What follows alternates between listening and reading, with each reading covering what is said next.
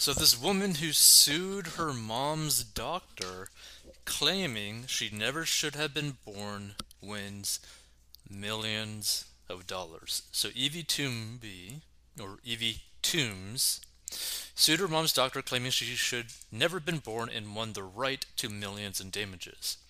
So, a star show jumper who sued her mom's doctor, claiming she should have never been born, blah, blah, blah. So, Evie Toombs launched the landmark wrongful conception case against the GP as she suffers from spina bifida and sometimes spends 24 hours a day connected to tubes. So the 20 year old's wrongful conception claim saw her take Dr. Philip Mitchell to court over his failure to advise her mother to take vital supplements before getting pregnant. She alleged that had the medic told her mom, Caroline, that she needed to take folic acid to minimize the risk of spina bifida affecting her baby, she would have put off conception. This in turn would have meant Evie would never have been born at all. So, in, in a unique ruling at London's High Court today, Judge Rosalind Coe QC backed Evie's case and awarded her the right to a huge compensation payout.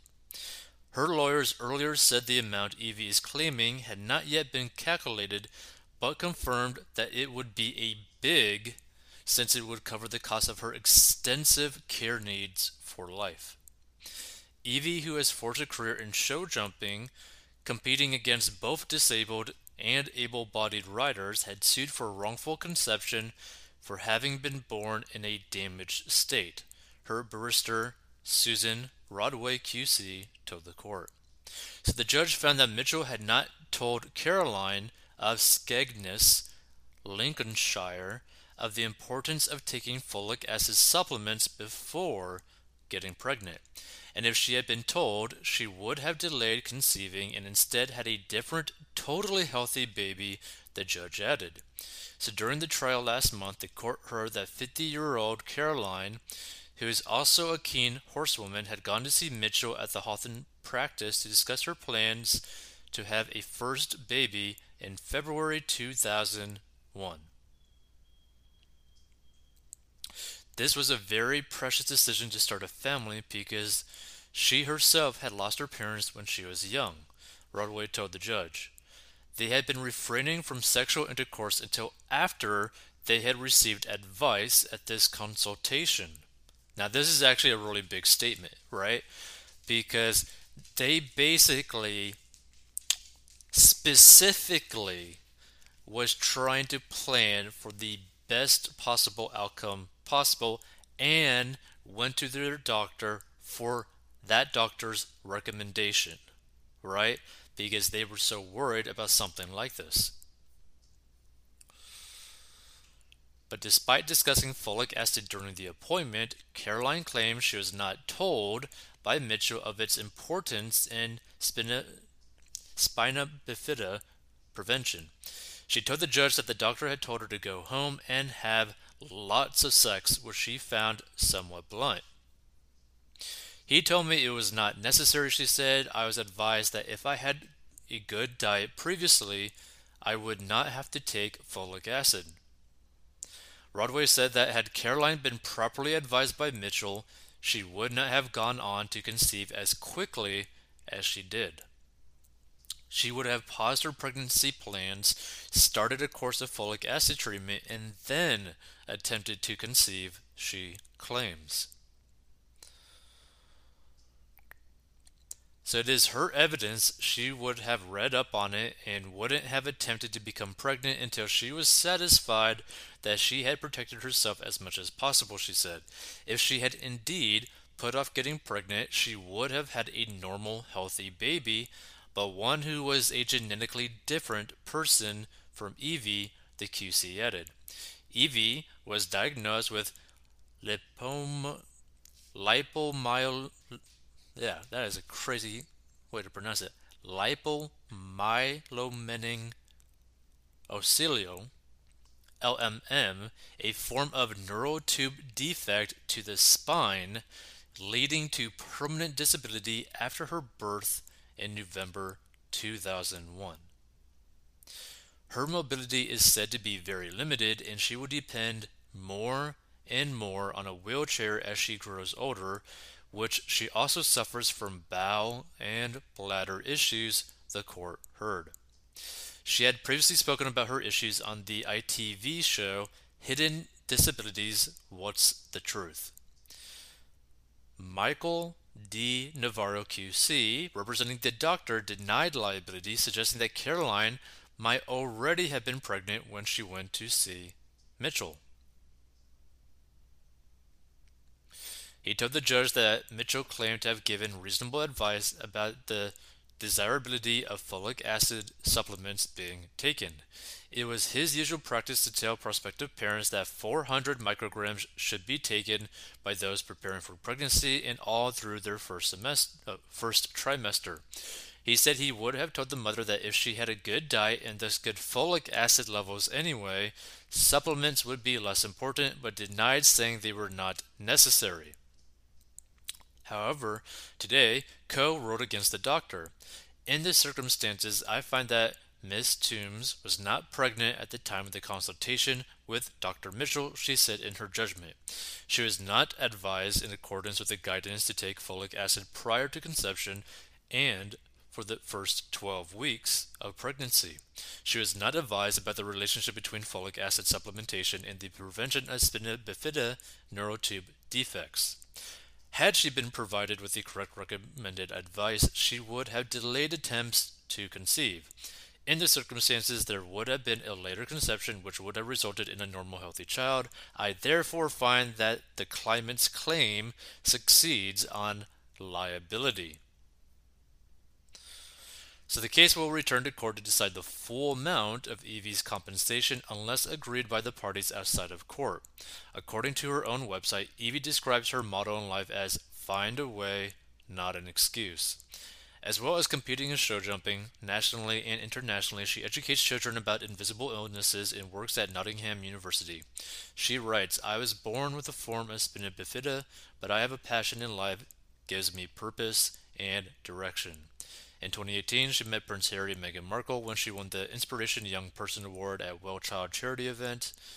So I thought this was a pretty interesting article, right?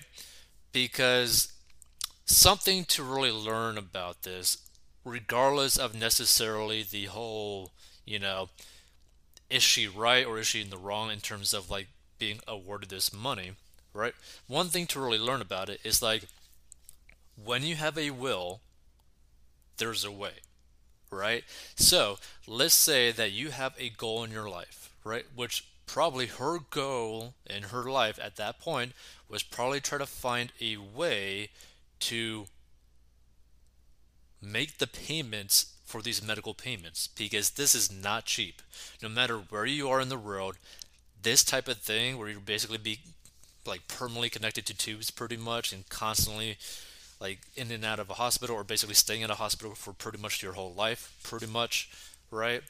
Or an increasing amount, it's just going to dramatically increase in cost over time, regardless of where you are in the world, right? Like the amount of times that you're going to end up having to go to the hospital is just going to keep on adding up and adding up and adding up to the point where there would be like no way for her to actually end up paying for it, and to the point where insurance may no longer even protect her, right? So, finding a way for, let's say, that her medical payments could end up being taken care of, potentially her ending up having some sort of like surplus so that she could actually have money and not be like in the negative the whole time is a thing that you gotta like respect, right? You gotta respect someone who's willing to do whatever it takes to try to live a better life, right? So I think that's a pretty good thing to really learn about this.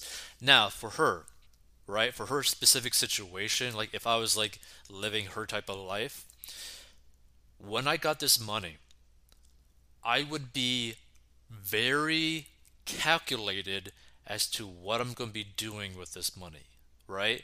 Because her circumstance is not like anyone else's circumstance, right? Like it's a very specific type of circumstance. Now, there's something that you can learn from it, you know. You can maybe relate to her if you are dealing with a similar like health issue, but pretty much the number one thing to take care of in her specific situation is her health. The majority of the money that she ends up winning is going to have to be dedicated to taking care of her health, right? To try to improve the quality of her life, right? So that she could actually have a long life, so that she could live a better life, right? That's the first and foremost thing that she needs to focus on with the money that she ends up winning. Number two, try to get rid of any debts that she may have which she probably does from all the medical bills and all that kind of stuff, right?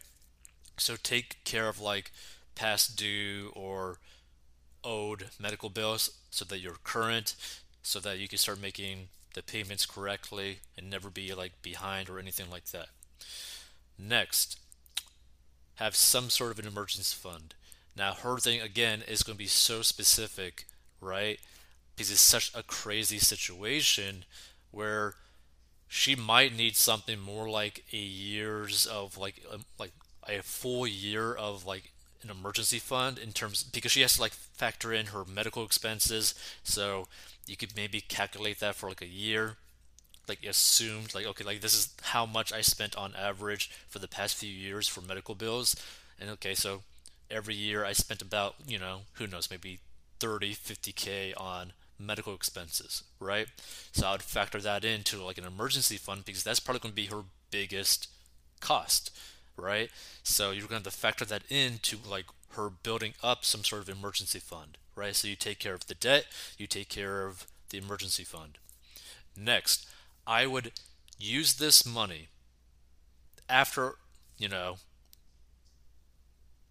working on her like health, right? Her debt, and the emergency fund, I would use the rest of the money to try to produce some sort of income. And the reason why you want to do that is so that the money doesn't run out, right? Because no matter how much money she may end up winning, it won't last forever unless it's invested properly to give her a decent return to where she can live off of it, right?